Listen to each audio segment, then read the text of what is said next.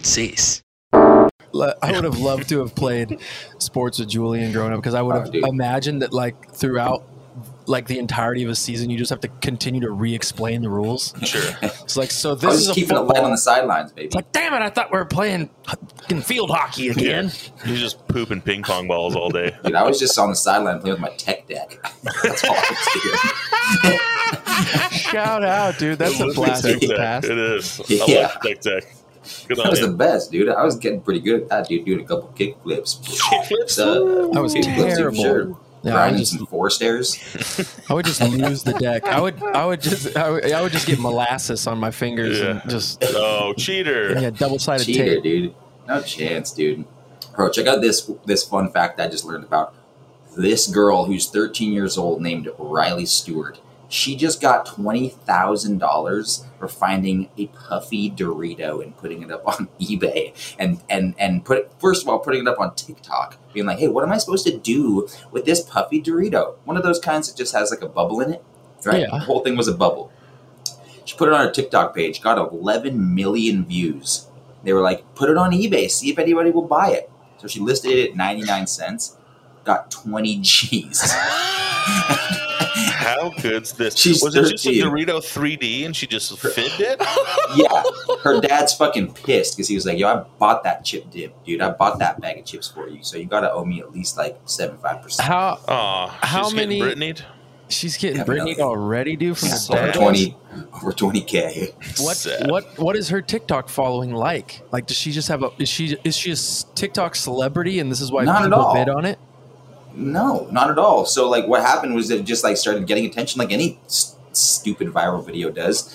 And um, it like caught the attention of the chief marketing officer of Doritos. And so she was the one that uh, officially like paid it out as like a marketing strategy. Like, oh, well, we can just pay you 20 grand and make this a reason for people to go buy chips. And she was like, cool with me. like, great. So Wait. it happened, man. So so did Doritos put down twenty G's? Were they Yes. like okay? So Yeah. it wasn't some Yahoo at home Yeah. who's like, "Hey man, I just made a bunch of money on Ethereum uh, NFTs. Let me just spend it on a Dorito." Either I way, man, that that's guy. yeah either way that girl uh, just just became an entrepreneur overnight so she's now figuring out ways to make an- another 20 g's quick nothing's going to be cool to her anymore like when she goes gets a job at like as a fucking bag checker at the grocery store because that's going to be her first job she's going to be like what is this $427 paycheck i'm getting Mhm. every two weeks got 20 g's for having a puff chip this is bullshit What flavor of Dodo was it? just straight up nacho cheesy Ah, it's the Get best, rich. dude. the best, dude. Nothing's better. Except for I've been eating these lime flaming hots, dude. What do you guys know about the flaming hots? You guys like those? Are those Doritos? I, I like just want to. I just want to jump in the dust, dude, and just like inhale and die. What are what are the? Uh, God, I mean, man. settle down. so when you guys are like laugh at the fact that it was a joke, What? perverts. Uh, what? But those are Cheetos, Jules. No, they have them on Doritos now too, dude. Flamin' hots. What are you talking about, dude? They Get with make the everything in program. flaming hot now. Yeah, oh, dude. really? hmm Everything's Is a flamin' Cheeto hot. is Cheeto and Dorito made by the same company? I don't Uh, know. Lay's, Are they both like Nabisco products? Nabisco something or like that? Lay's. I think it'd be Nabisco Yeah. because you can't. I'm guarantee they have a patent on flaming hot. Mm. Whatever the combination of Well, they've got- poisonous deliciousness is. They just ganked them from Yeah. Takis, I think, right? Wasn't that kind of what they did? I don't know. Kinda, Have you guys tried yeah. those? Have you guys tried those Doritos heart shell tacos from Taco Bell? Mm-mm. They have like I haven't been to Taco Bell in 12 years. Oh, dude, they're, it's good. Is it? it's been a minute since I it's been a minute since I had one, but I think it was I think it was Laura on my like thirtieth birthday. Mm-hmm.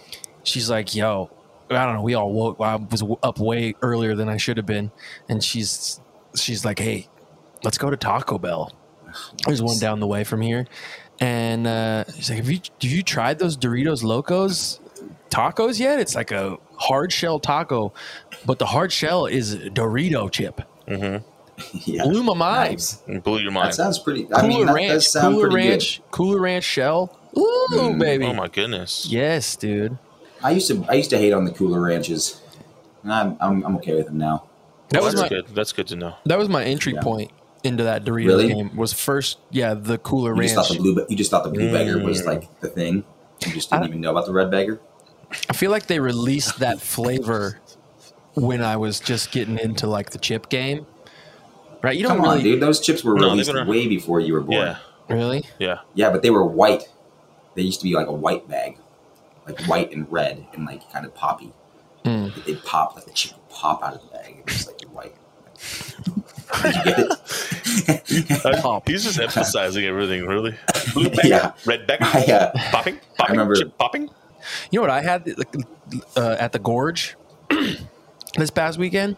what'd you have? Got back from the show. Shout out to Dave Matthews Band Yeah. and the incredibleness of their situation. I'll tell the story just for anybody who's not aware of it. uh, the day of their three night stint at the First AF. the Gorge Amphitheater. Yeah, the first day of uh, the Gorge Amphitheater. They've been playing that for 25 years. This last show that they just played was their 25th year anniversary of doing Labor Day. at Really? the Gorge. Wow. That's awesome. 40, 40 45,000, some, somewhere in that ballpark of people. Three days in a row, sold it out every day for the last like, 25 years. Minutes. The mm-hmm. first day of the 25th year anniversary was this year. The bass player, Stefan Lessard, and the drummer, Carter Beauford, both tested positive for COVID. Mm-hmm. That morning, they completely redo the set list and they pulled off a full weekend of like three hour shows. It wasn't even that morning. It was like 2.30 p.m. Yeah, I don't know. I mean, they must have known that morning and they must have started adjusting at that point. But like the fact that they were just no, we're not going to cancel these shows. We're going to pop up and we're just going to the buddy, the keyboard player, like mm-hmm. halfway through the set, jumped on the drums, played the rest Oh, of the show on the drums. Tony Hall, who's in Dumpster, Dumpstaphunk, Funk, which was yeah. the first of three, he came up and played bass. Like Wow. there's such incredible musicians, and they put on a killer show Yeah, that they the just threw it together. Were entire you audience they is didn't like, ask you to play? no, I'm, I'm no, terrified. they kicked us out as soon as our set was done. They were like, "No catering for you. Get out." Get out of here, no Sonny Pops. Uh, so they, so they, so hold on. They, they just like they substituted other players. Then, then they didn't. they like lose just switched. players. Like half the set, they played just Dave and Tim Reynolds acoustic, which is a thing that the audience really likes. They used to tour like that a little bit. Um, what does Dave Reynolds do? Tim Reynolds Reynolds. plays Tim guitar. Reynolds. Uh, Uh-huh. So it's just two acoustic guitars. But the songs, I mean, the songs are all written on Dave's acoustic guitar. And he's a, such a rhythmic guitar player that it actually does have like a pulse, Yeah. which is super cool. And I, it, it works in that format. But to me, it was just like Dave still came up before we went on and introduced us. And he was cool as a cucumber. He's just like, hey guys, how you going? You know, I'm fucking Dave. I'm a billionaire. I'm Dave Matthews. You know, I keep it real. Like I would be panicking. I'm I would be Vans. in the bu- like in Yeah, my yeah. bus, huddled in a corner. Like improv two hour set. Yeah, like oh cool. Yeah, I'm just gonna do two hours, two and a half hours, not like I'm used to. Yeah. Um, so, anyways, great show. No, you wouldn't have, man. You would have done it. You would have done something. You we would have pulled it pulled out. we would have pulled it off, but I'm just trying to praise that squad Yeah, because they're a good squad cool. and they, Yeah, they I mean, do good awful. stuff. And at the level that they did did it, pulled it off was pretty righteous. yeah, being professional musicians and knowing like having some wherewithal around what what pulling something like that off must take. How many people do you think were involved in that in like the decisions going on with that whole thing to make that happen appropriately? Oh, at, uh, at that at that size. enjoyable for people. Yeah, Well, when it comes to the music, it's just the musicians. The music Yeah. is like, s- you know, like definitely management. Sometimes label, but mostly management will like have an idea and they'll voice that Mhm. idea. Like that's why you hire management. But the music is sacred ground to the musicians.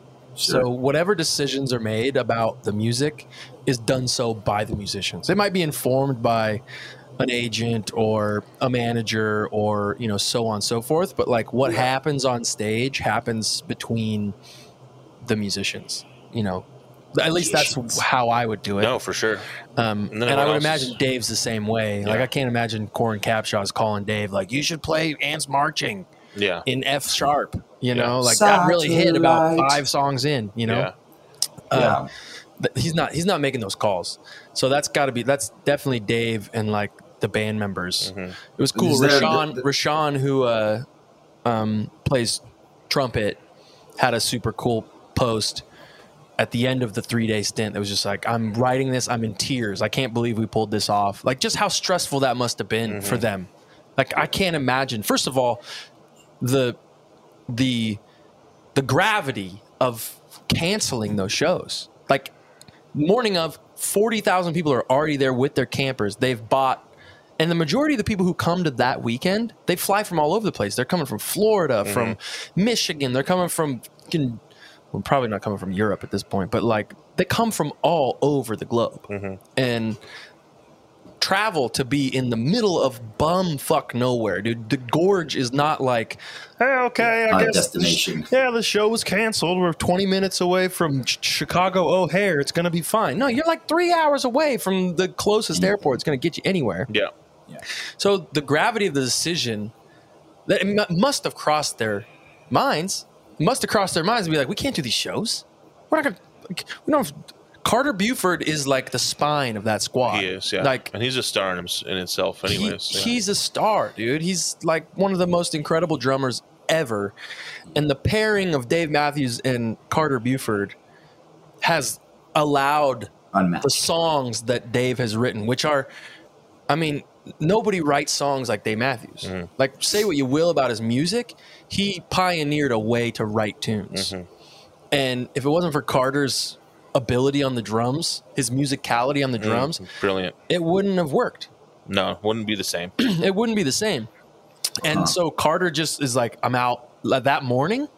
I'm sorry, guys. Yeah, I've I don't know the timeline. I remember I was on stage when I saw them pulling his drums apart and taking all the bass stuff away, and I was like, "What's happening?" yeah. So we, I get a, I get a, not a text. Bear's in the room with us. yeah, And I either Barrett got a text from you or Barrett talked to you or I something. called Bear. Okay. So he comes into the green room. He's like, "You guys, this is hilarious." So every time you play a gig, there's what's called local hands, which are people who live in the area. They're hired by the union, and they come just help move drums or you know push things on stage, push things off stage. But they're not a part of the touring squad. Yeah, So the message somehow relayed from Bear to me, or it was I guess a game of telephone between everybody. it was a sure. game of telephone. Bear goes, the local hands just accidentally struck all of Carter Beauford's drums, Yeah, which that is, is not like- what happened, It's not what happened. and that would be unprecedented. They'd all be fired. exactly. Well, it, didn't, it just wasn't accidental. It happened, but it just didn't happen accidentally. Well, what you're saying. I was on deck trying to talk to Dave's stage manager about something, and I saw him just scrambling with a couple other guys from Dave's squad, including like the monitor guy who normally wouldn't be touching background stuff. He's in charge of like the ears for the musicians, what music they hear. Just striking frantically these drums, just putting them down. And then I saw the bass techs come up and take all the bass stuff down. I'm just standing like, this is a weird thing to reset. right. You know, like I was thinking, I was like, oh, maybe they needed the room for something and blah, blah, blah, blah. It's a weird thing to have happen. But Bear interpreted it as the local hands did that, which would be just, again, catastrophic failure. Right. Like like guillotine. They would have gone home. They would have just t- taken a hang glider and just hang glid them off the back Yeah, of the stage into the Columbia River. at the gorge. But come to find out, it was because at that point Yeah. they knew like, oh well, we can't. Like, They're not going to be here. they're not going to be here, so let's get rid of their stuff. I yeah, it was so, So amazing so- to be able to witness that. There's a lot of people involved in that pulling off. Then, it's rather than just the musicians. Like obviously, like the decisions might be made by the musicians, but then like to actually execute the decisions, it still takes a village, right? To like Oh, put t- a totally. new set list together, like figure out all these things. It's not just Dave like sitting in his like trailer, just like okay, like let me f- do this whole thing myself. Well, he probably Right. was, but they were definitely just like standing by to scramble because that changes the video, that changes definitely the lighting. So those all those guys were reprogramming their set show to whatever set it was going to be. Wow. They're on the fly waiting to know what songs are going to be, and then they're just like scrambling to reprogram lights and positions and spots. Well, yeah, what's interesting about that is with a band like Dave Matthews, they don't, they never do the same set list. No, but they probably have a set list of songs right of programs that they give because they'll have to patch those programs in to run them. right yeah yeah So when it's going to be different positions on stage or different things like that, it's definitely a big squad of people trying to coordinate on the fly. Like, how do we do our jobs to make enhance Yeah. the show as well?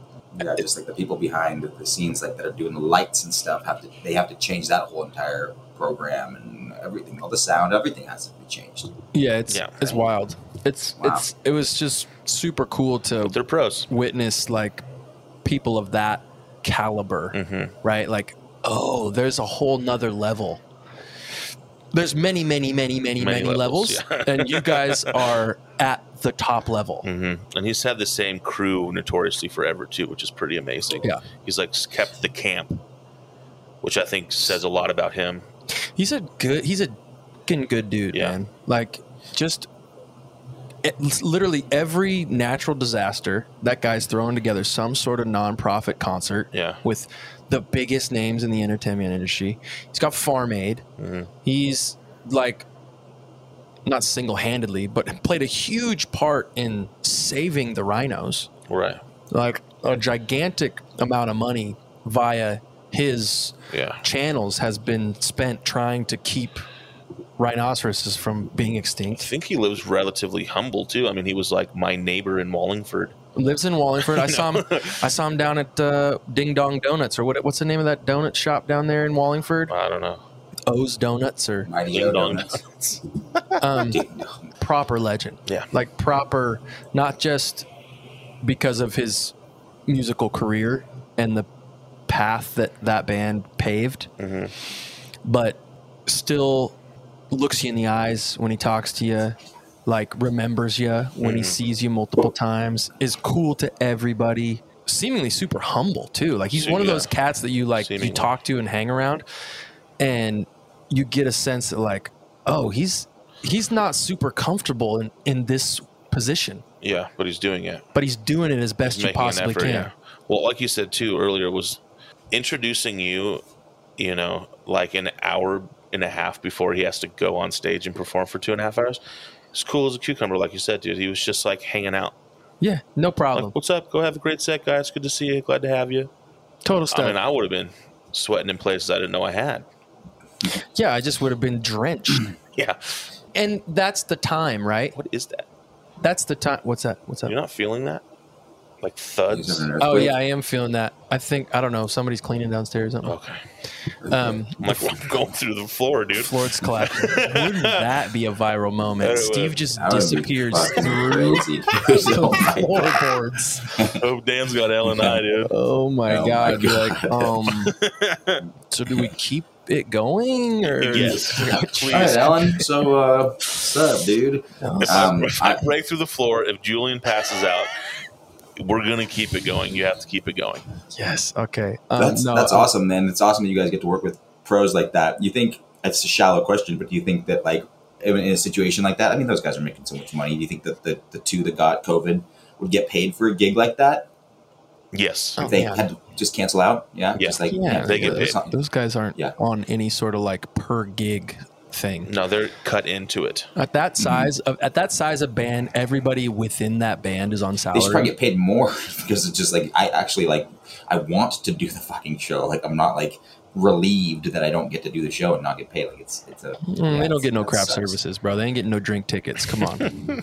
Well, you started this whole thing by talking about what you had while you were at the gorge because you're talking about Doritos and and It's all your tasty tasty Taco Bell. Tr- What did oh you have? yeah. So after the show, I get back to the hotel and I'm starving. Like I don't Very like to good. eat before I sing because I just I don't know. I just I mean in that show too, I was terrified. I haven't sang in front of people like real like crowds with a full band for two years, and so Mm-hmm. I was just nervous and anxious and like afraid that my voice wasn't going to hold up. All the things that go through your head.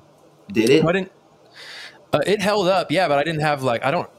I don't really get the upper register of my voice until I'm like two and a half, three weeks into a tour. Yeah, Mhm. It's like repetition, repetition, repetition, that stretching, stretching. I have to like yet. lose my voice. I have to lose my voice kind of, or lose that upper register, and then gain it back. Mhm. Yeah, Uh, and then I'm typically good for like forever. As long as we just don't stop touring, I'm just I'm per, usually pretty good at, after that moment. But uh, you know, sure enough, like band comes here, we have like three days to rehearse, so we're doing like eight hour days. I'm singing hard the whole time, you know. So uh, my voice did hold out, but I didn't have like I sang eighty percent of what I know I can or what I'm capable of singing. Um, but anyways, got back to the hotel, starving. We're in Moses Lake, staying at a Ramada, you know, and they have dude. every every kind of fast food ever. Went to Wendy's, bro. Dude, Wendy's, they don't is, cut corners. Wendy's, is fucks. up there. Yeah, Wendy's fucks. I was like very I back in my hotel room, just like just tears flowing from my face. Mm-hmm. Eating a double Wendy's bacon blaster. it was like I was very surprised. I was like, this is leagues above other fast food burger joints besides Five Guys. Shout out and In and Out. square patties too, huh? They got those square. It was patties. good. It fe- felt, felt like I was eating real meat. Mm-hmm. Like I eat a Well, it cheeseburger wasn't. from from McDonald's. I'm like, this is kind of this is probably tofu. Yeah, this is a yoga mat. This isn't what they're advertising it as. But Wendy's, I was like, there might be some nutritional value to this meal right here. Like, this might be actual potato. I don't think you're right. I know. I haven't, been, I haven't been to Wendy's in so long, but Let's go. I- I wanna uh, agree with press you. pause, Jules. We're gonna go to old Wendy Bendy's and get some. Okay, cool. Let's take. where Let's hear is the Wendy's I'm around here? coming. There's one by the Home Depot by my Oh, house. never mind. There's one like an exit down. Well, what are you talking about, dude? Well, let's, what get do some, you, why didn't you tell me? Come on, dude. let's get some DoorDash. It's on the other side Nah, of the freeway. Nah, Yeah. dude, you guys I- can't do that. That's awesome, man. I'm glad you guys got to play and it turned out good. And, and you guys thrusted it up, dude. Thrusted it up. You feel like you can go do anything now? No, you know what I don't feel like I'm capable of doing is a tour without at least five people in my camp getting COVID. You got a backup plan? The backup plan? Yeah. Yeah, just don't test anybody. Oh, shit. dude. Fucking oath. no, I mean like this is what this You is. heard it here, let me folks. let me They give you the let me give you the protocol of what we went through at the show. So, you get on site. You have to prove vaccination or a negative COVID test. Then, well, they so it's different for each touring Yeah. camp, right? So, like the venues, I think are they're restricted by the local law. Mm-hmm. Now, obviously, the state of Washington, we only have a mask mandate right now. The gorge, funny enough, is in my dad's county. So my dad's county commissioner right now. So their county would actually set the regulatory process of what the venue would do. Unless Did he hook you it comes down from Live Nation, because I think that's a Live Nation, Live Nation venue. venue, yeah. So Live Nation might set specific boundaries, but each touring posse sets different regulations based upon their own personal regard. Yeah. So Dave's like COVID situation is everybody who comes to the show has to show proof of vaccination or a negative COVID test that's been taken within 48 hours. Mm-hmm. I think it's great. I think it's a great way to go about it. To get backstage, you couldn't be backstage without being vaccinated. Yeah. And then upon arrival, you had to get tested. So you had to get tested. You you showed proof of vaccination. Then after that, in order to get let backstage, you had to get a negative COVID test. Those COVID tests are like a buck ten each. Mm-hmm. Like they're not cheap, and they just had buckets of them Yeah. back there. Yeah. Cool. Two people in the band, Yeah, yeah, not yeah. just the fucking merch person Right. two people in the band, both vaccinated. I don't know which vaccination they got. Yeah. Both got it. And they At- were they were keeping it close to the chest too, as far as the like uh, safety protocols. They were on it. You know, it wasn't like this was Right. It like wasn't a like, fluke thing. It was like this was like how the fuck did this happen? exactly. This is like it, it felt like you were going into the Pentagon. I don't know. Maybe. I've never been to the Pentagon, but like the security at, to get backstage was way gnarlier than keeping any, it tight. Yeah. any airport I've Telling been me I to. couldn't come back there and had some cheats. Hell no, bro. Come on, dude. No I'm trying to way. Chest bump fucking D maths. Not in your dusty little hot fiery Cheeto fingers ain't getting Yeah. backstage. Come on, bro. I'm trying to give chest bumps to everybody. But I'm, Everybody yeah, I'm like, them. Eh, yeah, and we're all outside. Now, granted, if you're touring around the country, you you're not going to tell a grown ass man what to do, right? Like if you're the manager of or the agent of Dave Matthews, you're not going to call Carter Beauford and be like, "Hey, man, we got a Bluetooth tracker on you, and we know you uh you went to Planet Fitness yesterday." Mm-hmm. right? Like, I'm sure on off days, there's not really much you can do about what your band members are doing. But like at the show, the security was incredible. I was dumbfounded by not only how efficient it was, but also just like how many layers they went through to make sure nobody back there was bringing any of that fungus in. Yeah. And still, those two guys caught it. wow, that's. I'm like, dude, I don't know. wow. We're about to announce a tour. I'm thinking we'll announce it before this episode comes out. But you know, like we gotta, We're gonna see what happens. we're gonna see what happens. Essentially, like I'm gonna just wrap myself in Saran wrap, right. Like and I'm gonna take uh, Steve's Giants, dude. CPAP machine. No, dude, I need it. How many use it when you're not using it? Gross. Um, yeah, I don't know. I'm interested to see how the tour that we go on this winter is gonna gonna size up because it's just what are you gonna do? It's impossible. Like on off days, I can't go. Hey, Steve. Like I know we're in Santa Barbara playing a show. You can't see your family. Right. Like how am I gonna do that? Yeah, yeah, yeah. And you not hate me every morning Well, that's a given, anyways. come- well, yeah, but I don't understand how you influence the morale of a touring posse positively, which is my job. Yeah. Like that's beyond just showing up each night and playing the music as best as I possibly can. My second obligation as a band leader or whatever Mm-hmm. is to make sure that everybody's having a good time. Because if nobody's happy, then I'm miserable. right. But how do you instill like, hey, we're gonna we're gonna have fun on this tour when literally you can't leave. Yeah. You can't leave the little bubble van that we have. Mm-hmm. You go straight to your hotel room. You don't leave. You sanitize every DoorDash deal that you get to Mm-hmm. the like. What are we gonna do? I don't know. And you We're guys gonna are find gonna have to get Dungeons and Dragons, dude, and just start learning how to fucking play games real nicely with each other. We can bring it back. Yeah, Yeah. I feel like that's that's going to be a good good call. Games, Games. Monopoly, Twister. We're gonna see. I mean, all these other acts right now are kind of doing testing the water. I think for the touring world because there's a lot of speculation out there right now, anyways. So they're testing it out, and I definitely think we'd be more vulnerable. Well, I guess I don't know than than a big business like Dave Matthews Band because they all each have their own bus, and you know they can definitely quarantine on the road if they want to. But something went wrong apparently. Well, I like think- for us, we're just like in a room with two thousand people. yeah, I'm not gonna sell that many tickets. Let's well, okay, well, yeah. I, I mean, the, the difference is though is Maybe. that like on off days they're they're staying in hotels.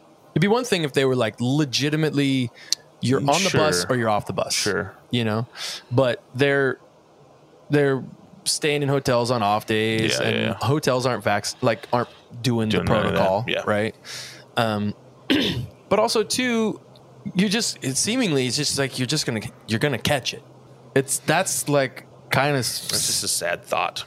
it is But I mean, you might be right, but it's just it's a bummer to think. It's a bummer to think, but it's like, I just don't understand how. Like, I guess going through that experience and seeing how tight they were, Yeah, and, and then still get exposure to two main people. to the two guys that you're like, uh, yeah, anybody, but the, the- literally the only worst person to get it would have Yeah, been Dave. yeah, And Dude, if our friend Tyler Davis taught us anything, man, it's it's uh, getting getting 19 backup plans, dude. Gotta have a backup for your backup.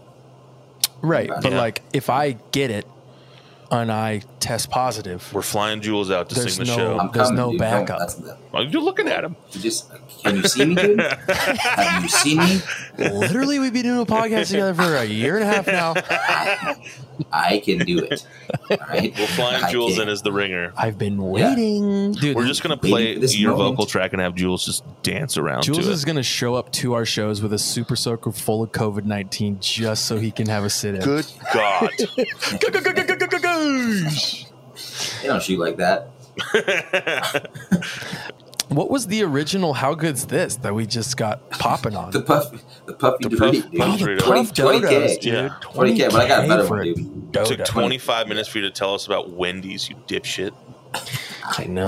No, it was cool. We need to know about the Dave Matthews Show, man. That's that's uh that's cool stuff. That's really cool. If you guys are passing by Denver, try to bash one of your um, taillights out because if you do, check this out. Advanced Auto Parts just partnered with the Denver police to give them twenty five thousand dollars worth of gift cards so that they can give out gift cards instead of tickets to their people. No way. Pretty good, right? Wait, wait, How wait. good's what? this? How good's this? That's amazing. Hold Yeah. on, back up. You're telling me that Advanced Auto Parts, the auto parts store, hmm gave the Denver police 25 grand worth of gift certificates. Yeah. So now hand is it, out to people that have like operational problems with their cars when they're pulling Oh, or whatever. that's so yeah. cool. Like, yo, you have a broken headlight. Here's not Yeah. a fix it ticket. right. Here's money to go fix it. Yeah. Oh, that's just so like awesome. inspires you to go get it and just like yeah, encourages you and helps you do it. Way to go, Advanced Yeah. Auto Shout Parts. out cool, right? Advanced Auto. I, yeah, I, so, I, so I need to smash a light out in your sprinter when you're on the road now in good old Denby. crazy thing about the sprint that was just t- uh, turn signals went out yesterday. Bad tabs. well, don't get on, them fixed, dude. dude. I told you you were supposed to move to Denver. We got to go to the, we got to go get some fuses at old Advanced Auto Parts Isn't that cool, man? Isn't that cool? Isn't that That's, nice? that's super cool, man. I I'm trying love to that. understand what the is that just like a it's got to be some sort of promotional marketing thing because like I mean, I think what's it's going to be the great benefit? publicity for Yeah, Well, what do both. mean what's going to be the benefit? It's going to make community morale boosted. I understand. I understand gonna, what like- the social benefits are of that, but like, what's the pitch in the advanced auto parts meeting? Like, hey, this is going to be really good for marketing purposes, right? Because Well, pro- we're probably because obviously you found out about it. You don't live anywhere Yeah. near Colorado, not even close. so it was a good piece of marketing strategy. I think it's Yeah. wonderful. They're It's on the great they're on the great daily marketing news, dude. strategy. Yeah, I'm not saying. I'm saying. I'm agreeing with you guys. We're on the same page here. I'm just curious what the what's the Catches. journey Customers for life. To get there. Customers for life, dude. Advanced auto parts, dude. I need a need a ratchet. Need a. I don't even. I don't know You go there for your windshield cars. wipers, you know, like you just start going there because you're like, that's Yeah. a really cool thing. Have you Yeah, ever like, oh, I didn't it? have a place. I didn't have a place to go get my auto parts from, but now I definitely will go to Advanced Auto Parts if I ever like. I'll like search out at Advanced Auto Parts instead of going to like a Les Schwab. That Les Schwab is just Les for Schwab. tires, pimp. You ain't Uh, gonna catch. well. no- you're not gonna get nothing at Les Schwab, dude. That's see, that's what I'm. That's what I would have done. I would have been wrong. Do you um have you ever changed a flat tire, Jules? Uh huh. Yeah, yeah. I'm not that stupid, dude. I got it. I can. I can do it. I Check I one out the car. time uh in Seattle was coming over the Ballard Bridge. You know uh the Ballard the I think it's the Ballard Bridge. I'm in my blue 40 Econoline van, first touring vehicle. Oh. R.I.P. Rest in peace. and um, as the bridge is coming down, the side of the bridge, like the right hand shoulder, is like a tiny little side. It's not a sidewalk, but it's like where a sidewalk would be, mm-hmm. and it's only about yay. It's about a foot wide, mm-hmm. but it's you know two and a half feet up in the air. Mm-hmm. So I'm coming down the bridge, and like the person in front of me breaks super hard, and sure enough, like I got tires that have been on that rig for 10 years, you know, no traction whatsoever. Slam on the brakes. I'm going to hit this person. So I swerve to the right, hop up onto that median. Bro, I straight Tony Hawk truck grinded down this high centered. So my wheels on either side are or five inches off the ground. Mm-hmm. I can't go anywhere. I'm stuck on the thing. Mm-hmm. I don't know what I'm. I'm you know, I I'm panicking. I'm, I think I'm with my girlfriend at the time. This guy, bless his heart, sees the wreck, brings his for he's like got a garage right next door. Brings his forklift out of his garage to my rig and forklifts the van off of the median. Wow. Angel. He was a Really? little- yeah, and I was parked I was parked right next to a Les Schwab. Rolled that thing in there, got some new tires, baby. Wow. Damn, dude. That's Well, that a worked out. Stroke of luck. It was a stroke of luck. I don't think the van recovered after that though. I don't Like have no, luck like messed that. up quite uh, underneath the, the like the frame of Yeah. that rig. Never really recovered. You guys ever run out of gas? Um, Just stuck? Yeah, I ran out of gas one time, but it's because my mercury switch and my what do you call it? the gas meter? What do you call the thing? oh, it's not odometer. It's uh, Gas the gauge? odometer. No, odometer's the mileage, isn't it? Yeah, the Mileage. gas gauge, whatever. Okay, Ga- yeah. Gasdometer. Mm-hmm. Didn't work in the car for like five years. It was that old white cargo van that I had. Yeah, It like didn't work for years, so I was I was due at one point to just run out of gas, but it was cool. I just pushed it into a gas station. we didn't run out. I've never ran out Nice. of. Well, I'm- I'm sure I have ran out of gas, but no I'm funny uh, stories that I remember from running out of gas. But uh, at one point was on tour with Bear, just me and Bear, and the the window, uh, uh, the windshield wasn't sealed properly, and so there was water like kind of coming through, and it would really pour.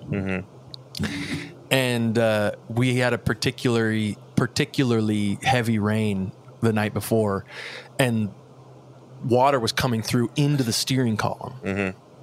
And so we, as we were driving, whenever Bear would brake, the horn would go off. Like somehow the wires got f- like shorted out or something. And so every time he would brake, it, and then, no. and then we're we're literally, I think we're in Cleveland, right outside of the arena I heard it was Columbus. was it Columbus? Mm-hmm. Somewhere in Ohio. Right outside of the arena. We're just trying to figure out like where the backstage parking is so we can get in and load our stuff. We're at, at a stoplight. Bear's panicking. Poor Bear. He's so sweet and like he doesn't want to stand out in a crowd ever. Mm-hmm. Horn just shorts out, starts going off. Bro, I'm in the passenger seat. Ooh, I, shut up. Bear, like people are looking at him. Bear's got his hands up like this. He's like, I don't know, I don't know. I'm first of all, I'm in, I'm in Yeah. tears. Yeah, of I can't handle myself. I'm oh, laughing Oh, I'd be I'd be shitting so myself. hard Oh, as I'm opening up my phone to try and figure out like where the horn fuse is, so I can you know like Yeah, yeah. stop the horn. It- It was going on for like 15 minutes, dude. Swear to God, we pulled to the side of the road. It's still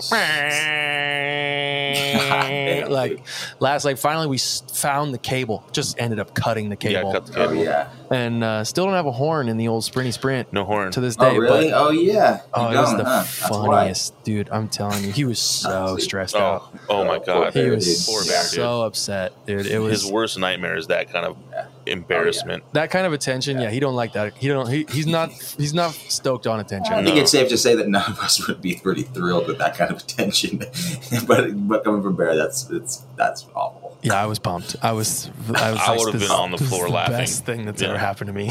That's that's awesome, dude. Well, you could have been in uh, Denver and gotten some tickets for some free um, air horn uh, uh, tutorials I wonder- or whatever they give you. I wonder if any cops are just going to be at like family reunions, just handing those out. Just like, hey man, I got all these. I got, got these. I got these. Got these off the le- precinct. They don't work at Les Schwab.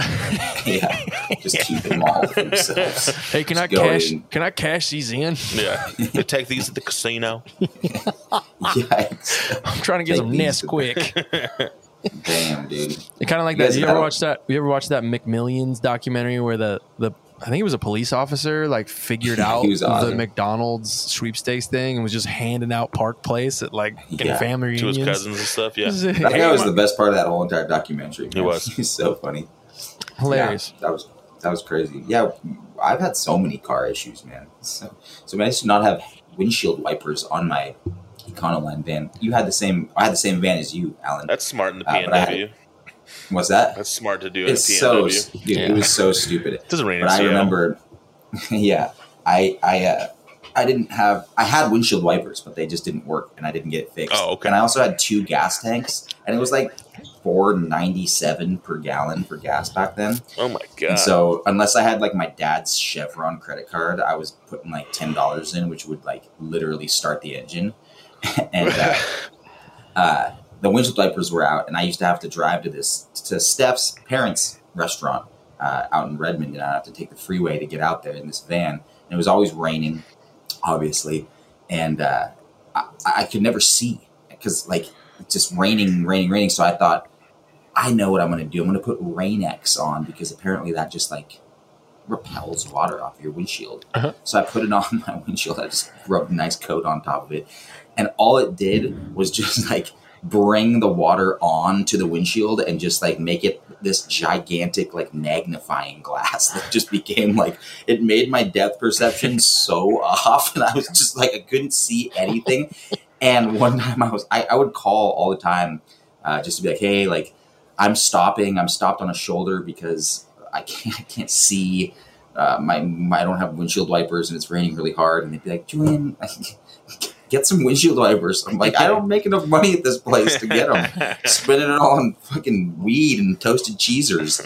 and uh, and one time my gas tank uh, emptied at the same time. So like, not only was I just stuck in the rain, my windshield wipers didn't work, but my gas tank stopped as well. And I was like four miles from a gas station. Oh, And I just had to walk the whole entire way because nobody was coming to pick me up. It was the worst, dude. It was so awful, and it just happened. Like I, it, I just like chalked it up to being like a situation with Alan, where it was like when I went to Capitol Records and my car blew. It was just like, well, this is just the shit that happens to me. yeah. happens to me. Yeah. Oh darn! When you could have Oh, just when you could just gone to Advanced Auto Parts like know, three dude. years earlier and just bought Yeah. two windshield wipers for four dollars Seriously. and replaced it. know. Get ahead of these things. Yeah, I remember it growing up how uh like ridiculous some I, I used to have this problem with like calling people on the phone. I would Yeah. always make my, like ask my mom to do it. You know, like if I had to call like my youth leader or something and be like, "Hey, was, can I?" Be like, "Mom, can you just do it for me?" I just had these weird ticks where I just didn't want to talk to people. at her. Can you just do it for me? Yeah, Like just trying come to get out of stuff? not even get out of stuff. It was just like I didn't like talking to adults. Uh, And so I would like I was afraid of them or so I don't know what the anxiety was. But I remember like now as an adult, I'm like that was so dumb. Like I can't Yeah. believe how dumb I was. Same thing mm-hmm. with J- Julian's windshield wipers. Like I'm sure you look back on that, you're just like I can't believe that I was like over three years old and just that dumb. yeah. Yeah, yeah. I had the same. I had the same issue where I was like, I don't want to call. Like, I remember my my my mom and dad always just being like, just call the dentist and like set up your appointment. I'm like, I'm I'm 13 years old. They're like, yeah, set up an appointment. I'm just like, I don't. What are you talking about? Yeah. I can't. I don't know how to do that. Like, just call them and do it. So yeah, I mean, I was probably like 17 when I was getting into all this trouble with my car, and yeah, I didn't even like have the wherewithal to be like, I'm just gonna call a, a, a s- a pl- anybody, even a friend. I Yeah, just felt yeah, yeah. stupid. I was like, yeah, whatever, man. I'm just gonna, I'm just gonna get out of my car and walk. Probably even lock my van. Hey, it's like just, It's like it's easier just to go through the suffering than it Yeah. is to appear stupid or Admit to something. it. I don't know being what it. dumb, yeah. I don't know what it is. Yeah. like you have too much that pride, or yeah. I remember just back like being in my teens and. Or even too, like when we were first living together, you know, and like I was convinced that I was a musician before I was actually a musician. You know, I was just like I would tell people, like, I was convinced you were a hmm, I'm, I'm a musician. musician. like what do you do? I'm like I'm a musician, Yeah. but I couldn't pay my rent. Like I couldn't Right. feed myself. I didn't Yeah. make any money playing When you told people you were a musician, that's exactly what they thought.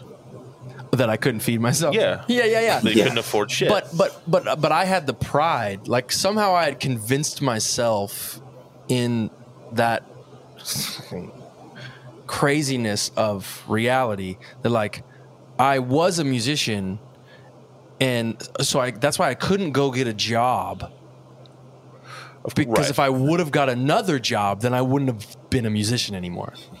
Like it was the it was Yeah. like such this social thing where like when I was at these house parties with like 10 people at yeah, them, yeah, yeah. I needed to make sure they all knew that I was a musician.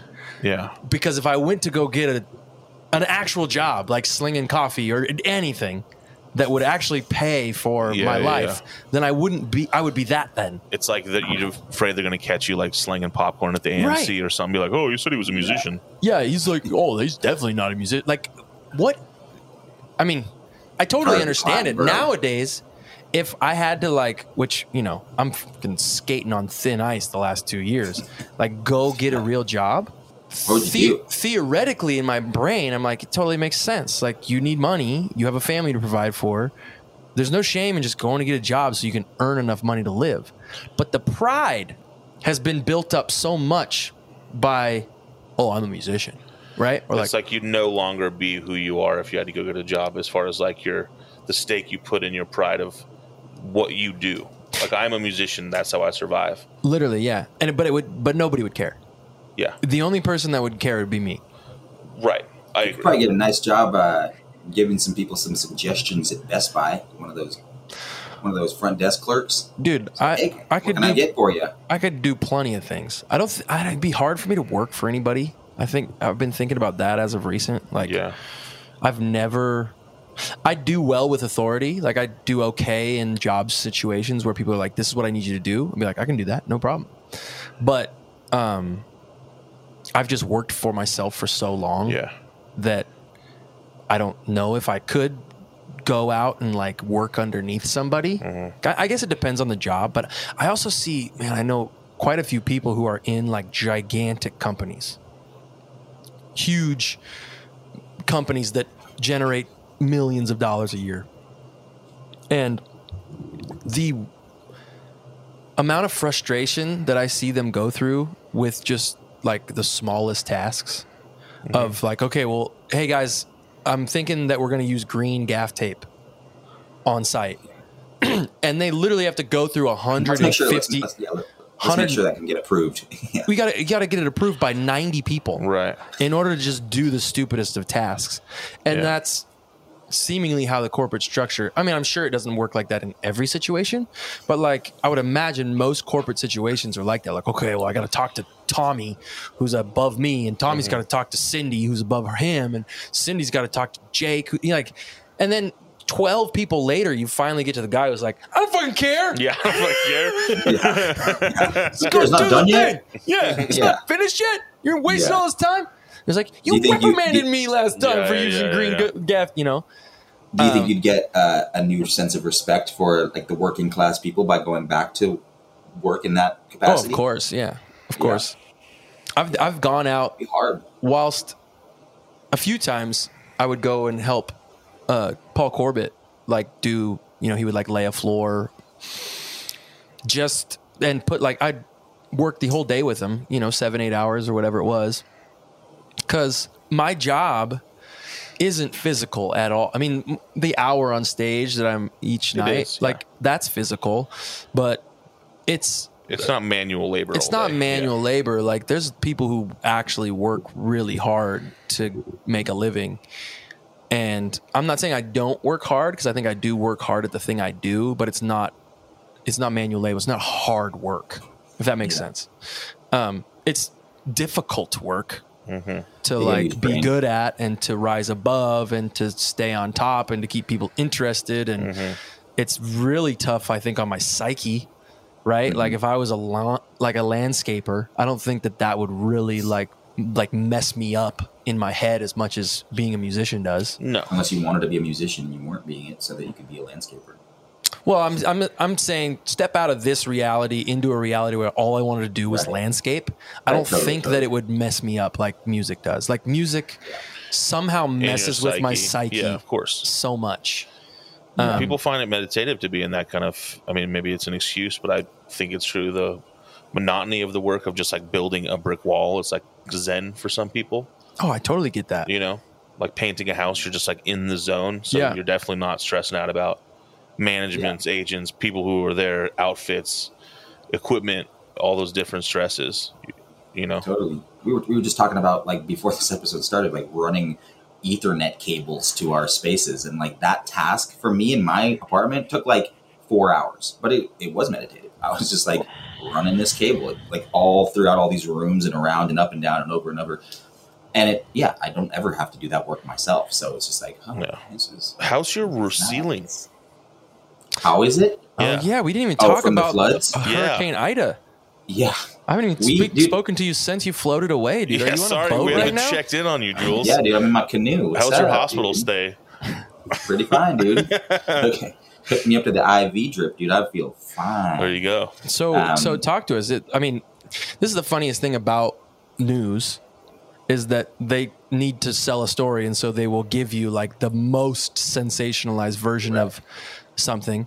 What was it Right. like in New York from your get? Like, obviously, each person's perspective is different because their reality is different. But Yep. from your position, Yeah. uh, what was like New a York week like? a week before like the a week before the big big hurricane came we had had like a smaller version of that same hurricane and it kind of made some water damage in our personal apartment complex and so we had started developing some drips in like in our house in our apartment very small ones we are like oh man they got to come fix this so we're telling them come fix this come fix this and outside in our hallway uh, where our apartment in, in, in like right outside of our door um, it was getting like a little bit more severe. And so we put all these pa- these pots out there and was catching this water, and it lasted like a week of just kind of like shitty dripping happening. And uh, nobody came and did anything, and you know it was just like okay, cool, like nothing's gonna happen. And then the night, which I think was like a week ago or something, uh, it just dumped so hard, dude. And Steph and I were sitting here watching like a Game of Thrones episode or something like that, and just heard, whoa, dude, like rumbled through the whole entire apartment. I got out, and we realized that the the, the ceiling had just fallen completely out in our uh, in our hallway, just like right outside our door, and just like the whole the whole ceiling um, just collapsed on itself. And I was like, oh man, this is crazy. We were like sending pictures to you guys and to friends and stuff like that. Like, this is nuts, man. Like, this is going crazy.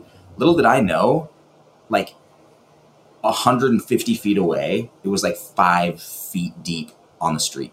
Wow. And like businesses were flipped upside down. Wow. People's houses, like, th- there was a couple girls over here, um, friends of Steph's the other night that were, uh, they were talking about how she was, one of them was talking about how she, was just sitting in her up, up like first floor apartment and she has a basement down below that has her bedroom and all of her things in it. So like the upstairs is where she walks into and it's basically just like her living room and then downstairs is where all of her stuff is. Mhm.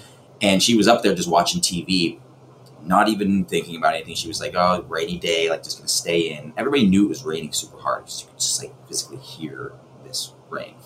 Um, and uh, she went downstairs to just go to bed and like as she got to the bottom step she realized there was like eight inches of water down there and it was just like her laptop was underneath it her clothes Oh, her man. boxes her ev- ev- every single thing she owned was Oh. just and the and um, insurance isn't like is too overwhelmed they're not even covering anything like people are figuring out what to do landlords and bus- and like um, owners of buildings and management companies are kind of just like at a loss It- it's all subject to like different places our fortunately we didn't have that big of an issue with our spot.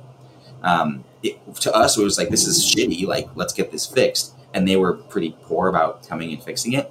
But other people got it so much worse. Mhm. like businesses just were devastated like right down the road from us. Um, it was it was kind of funny because um, i stephanie made uh, homemade brownies. And i was so pumped but we didn't have any ice cream. Ugh, and i was like dude what are you I doing? can't eat. I can't eat fucking brownies. Kill yourself. yeah, exactly. I was about going to, but we had this blood coming in. Like the ceiling had dropped out at this point, and I was like, it's Did you go get some ice? ca- Did you get some Dairy Queen? You Yeah. just kayak to the local Yeah. Lucerne station. Yeah.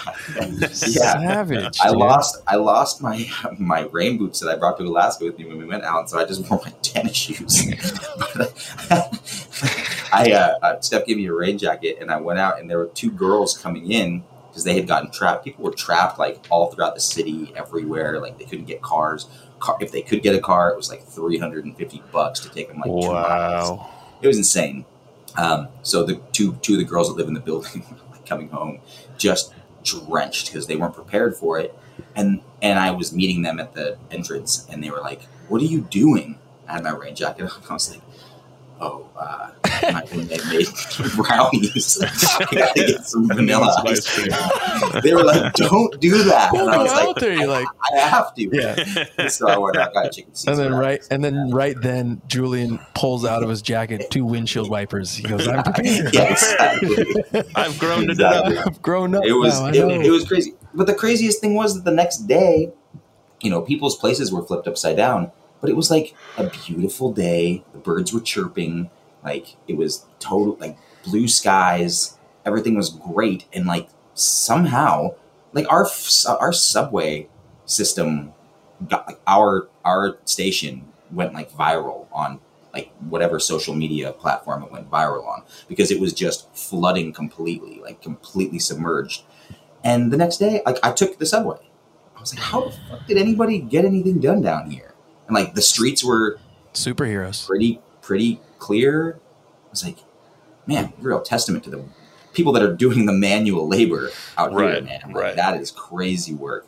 We're Well, just- also yeah. just the engineering that would go behind setting up a city like that, like the forward thinking. It's like, well, we're probably going to get rain at some point, and this should mm-hmm. all Yeah. like flow somewhere. somewhere. yeah, Like what LA Yeah. didn't do. Just yeah. like what I wouldn't do, right? Like if if I was in charge of just putting anything together, I'd be like, oh damn it, I forgot about fire. Right. yeah, yeah. Well, it's Oh, yeah. Well, it's wild because my brother Gabe lives in Tahoe, and like he's dealing with the fires there. He's been evacuated from his house. hmm On this side of the country, like we're getting flooded out, so it's just it's just a weird family text thread going on right now. You know, Flood Uh, versus it's- rain versus fire. it's unfortunately, yeah. it's unfortunately it's super weird. gonna be. But there's a lot of there's a lot of heroes out there, you know, coming in coming in, in the clutch and, and volunteering and and uh, making it happen for people, um, including my last. How good's this? Oh, bring it on, Bring it baby! on, I love come on! How you good this? Yeah, The transitions. I'm gonna start getting better at these transitions. you should, have, a, you should have this- a push button that's just like. Yeah. Here comes. Yeah, another another uh, uh, savior, another hero, uh, good kid. Name's Tommy Marcus. Not sure if you guys are familiar with him. He goes by Quentin Quarantino on Instagram and these other social media platforms. He started this social media platform during quarantine, as he would Quentin Quarantino. Little joke. He was posting like memes and just doing like humor posts, just being silly. Uh, and then when uh, you know he was developing followers and getting kind of a he, was he was getting some some traction with all this stuff because it was silly and then uh, once things started going bad in afghanistan he he made a gofundme campaign and through his page raised over six million dollars in one day Wow! to like go out to relief uh, to, to like relieve a lot of these people to bring them out and to get like planes to get out there to help them out um, and it's been out and it's been up now since then and it's at like 7.3 million dollars now Oh, Um, good it's still on him. accessible That's um, amazing. yeah and he just like did it kind of as like he had no idea he didn't know what was going to happen like it totally took him from being like a kind of like silly humor humorist on instagram to being like a like responsible for like the, the, the, the instagram turned into like a social commentary piece and he was just like became so much more than he kind of anticipated and so Wow. uh, it's pretty big it's called fly away uh, emergency afghan rescue mission Way to Um, go! on- Way to go, GoFundMe. Tommy Marcus. With Quint, Yeah. what is it? Quentin Quarantino? Quentin Quentin Quarantino. Quentin Yeah. Quarantino. Way to go, Yeah. man! There was another. Uh, Well, uh, there's an Australian comedian um, who got famous, like kind of taking the piss out of supermodels and like Instagram influencers. She would take a video or a photo of you know Khloe Kardashian posing in the she'd mirror, the and then she would redo it herself. But you know, she's like a f- funny physical comedian, so she's not a supermodel at any rate. Yeah. oh yeah, yeah. It's kind of yeah. taking the She's piss out of it. funny. She's funny though. Yeah, I forget her seen name, but during the Australian fires, she put together a GoFundMe and like all the Kardashian girls retweeted it. Dude, she Cool. raised like forty million dollars or It's something amazing. obscene. Not obscene, great, right? Um, that's I, the coolest shadow cast by the internet of all the things Yeah. that Yeah, like yeah, the yeah. internet has brought us. That has separated us. Right. One of the coolest things that it has done Solidarity. is allowed us the capability of like legitimately changing people's lives Yeah. like that. Yeah. like that and like giving you the Yeah. access to help where i think the lack of information is what pauses a lot of people Mm. on wanting to help certain causes is the lack of accessibility where Right. on a platform like that where it's like just click it and you're all set click it and donate you know like Right. it's so so Yeah. easy and streamlined It used to be like telethons. You remember back in the day when PBS would Yeah. like do their telethon and be like, "Oh no, like Arthur's not going to be on this week Yeah. because it's just a bunch of old people talking on the phone." Yeah. But they literally have to pick up the phone. we know you hate that Hey, That was a good drop. Hey. Dude. Arthur's not going to be on because that that was my that was my one that. was my cartoon growing up. Like we didn't have we had Well, two, it's- four, six, and seven, and it was either it was either News. Or yeah the, Arthur.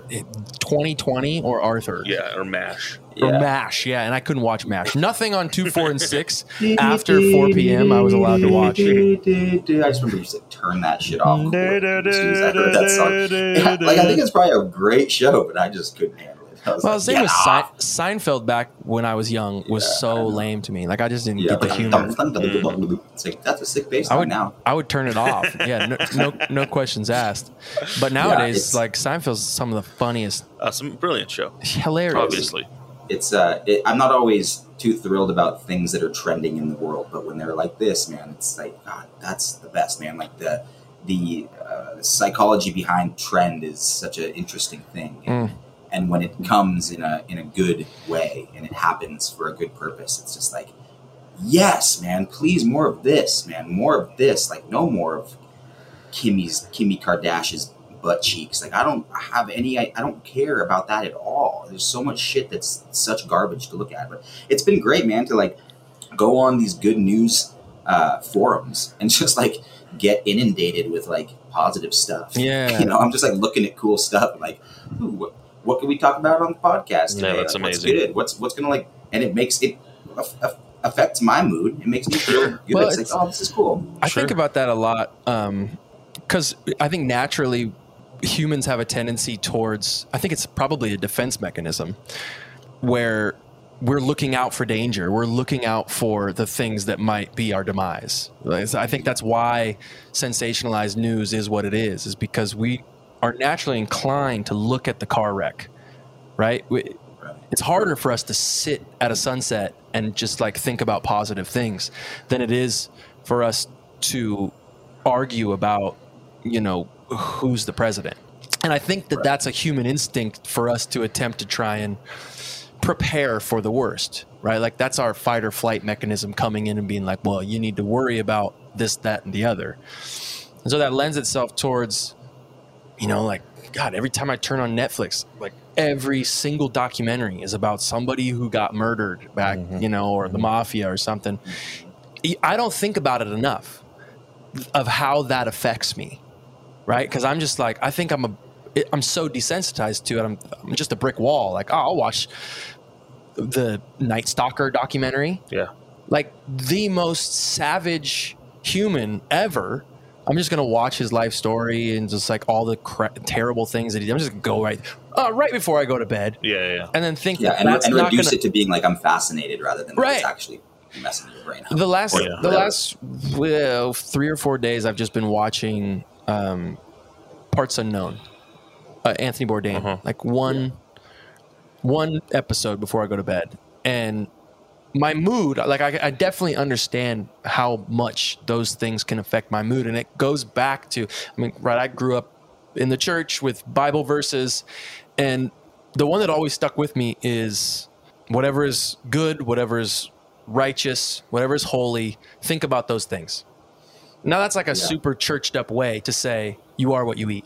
Literally, like what you ingest, the things that you spend your time and spend your energy orbiting around, Mm-hmm. Consuming. consuming, matters. totally And I don't think about it enough. Like I, Yeah. I, I, I don't take the time to be like, okay, is this like actually going to benefit my mood? Is this going to bless me, Yeah. or is this going to chuck me in a ditch and keep me there?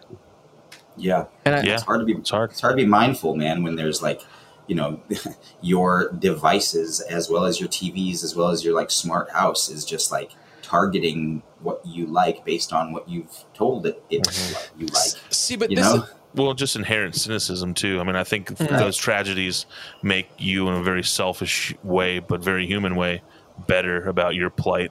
cynicism too. Cynicism too. That's another one I need to look out for as well. Like You're a pretty positive guy. You don't really talk shit. that's probably happened since people started uh, caring about my music. The like, I don't talk shit about people because I, I've two reasons. One, because I'm constantly terrified of what people are saying when I'm not around. It's not good. I know. Secondly, uh, I don't want people's reflection of me being, oh yeah, well that guy just talks shit about everybody. Totally.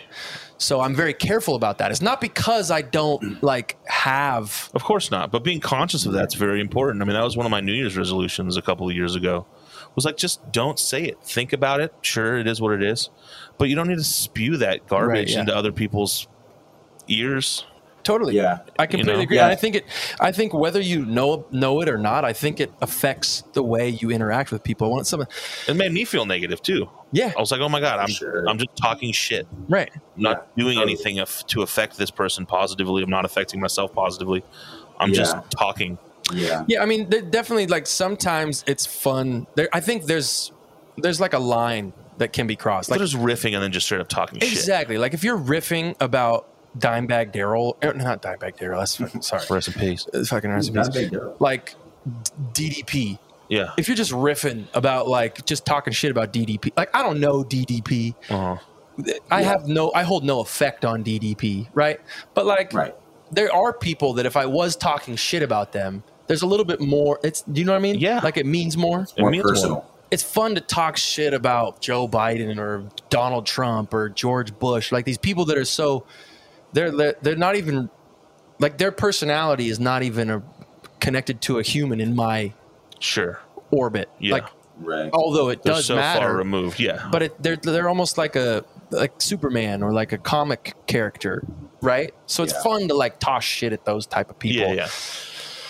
Some of the best of advice I got well into my twenties was like the reason why you don't lie is not be, like the reason why it's wrong is because if you lie to people, you're constantly thinking that everybody's lying at you, Mhm. lying to you, and it's like, oh my god, that's so true. Right? If you talk shit about people when they're not around, you're constantly going to think that everybody talks shit about you when you're not there. Yeah. And Yeah, that's not a good way to like interact in a social situation It's at not. all. Yeah. It's terrible. It's, Yeah. it's debilitating. It is. Yeah, it's behavioral, and, and that's why people that are just like inherently pissed and frustrated by life are constantly running into to shitty situations because it's just like change your attitude first and Yeah. foremost, and Yeah. then see what happens. And I think like just in the talking shit camp, it's like uh, a director I worked with a long time ago told me like I just don't like I talk a lot of shit, but I won't ever say something I won't say to somebody's face, and it's just like oh, that's nice to think about. Like if I can I mean, I don't want to talk shit at all, really, but like, I don't want to actually say things, and I'm guilty of it too. You know, I fucking whatever. You know, I do whatever I do wrong. I, I don't think I'm like, we all, awful we all with it, but we all are. yeah, totally. But I think you know when I when I start it down that avenue, to be conscious of like, would I say this to this person, and just to have that thought cross through my brain while I'm in that mm. conversation is really helpful because then it's just like if if the answer is no, it's just like then shut the fuck up. Yeah, it's a good little stop sign you have for yourself. Taz, Taz had this super cool quote the other day she put on her Instagram. Um, I think it's a Eleanor Roosevelt quote. Um, and I'm going to butcher it, but essentially it's like uh, dull people talk about other people, smart people talk about ideas. Nice. Yeah. And it was like, oh, yeah, like I like that. I like talking and discussing ideas or discussing just perspectives. Mm-hmm. Mm-hmm. But when it gets into like talking about other humans in a ill light, Yeah. that just it makes me hurt. I think you do at times it's okay to discuss people, right? Because it comes from a level of like caring, I think, to a degree. But I never leave those type of situations being like, "Pfft, solved it. Yeah, yeah, yeah. You know, like you don't. You never leave those type of scenarios where you're like, Yeah. oh man, I really did some good work here. Well, it's like you were saying, you know, with the negative content or something you're watching a post it like, and that's something you can just binge for a few hours opposed to like taking in the sunset and enjoying something beautiful. Yeah. You know, you don't go around just like complimenting people all the time or Yeah. saying like, great job. Thank you so mm. much for this. Thank you for this. Like encouraging mm. and reinforcing positivity in a lot of people. It's like, you're consciously doing that, but it's like an effort, and you you have to think about doing that. Where just making fun of someone it comes so naturally, it's just sad. Yeah. Yeah, Yeah. Where, where do you think that like uh, we? I think I've had. Insecurities. Yeah, Yeah, I think so. I think that's what Yeah. it would come from for me, for at least part of it, is insecurity. course, So you're like, I'm going to put that pain on them. Hmm. I'm putting pain away from me. I'm reassuring myself because they're less than I am right now, which is terrible. right. Yeah, it's interesting. I think that's a really good point. It's like you're trying to to bring people down to the way you're feeling mm-hmm. versus like, no, I'm going to try to get up there. I'm trying to with get you. up there with them. I'm going to try to learn from them. And even better, I'm going to try to elevate myself and bring you with me. Exactly. Like that's what talk we- about tasks, talk about goals, talk about good positive things. Yeah. Learn something, Yeah. Yeah. but you just dismiss it because it's easier. Right. Too. I think you a will lot of stuff into the world too. You will that stuff For sure. through through your you know your your conversations about it. People need to have more compliment circles, I think. just get I with your friends and just compliment each other. You don't have to do it on Thanksgiving. Like, just fucking do it. we just need to start having a, a, a federal ration of MDMA. Is what we need to do. Like every year, you can. I mean, think about it, right? Like, no, no, no. I'm being honest. I'm being serious. Like every year, we have a well-regulated hunting season where you get one deer. Now, some people go out and they shoot more than one deer, but nobody's going out and shooting five deer a day. Mm-hmm. Like, nobody's doing it, right?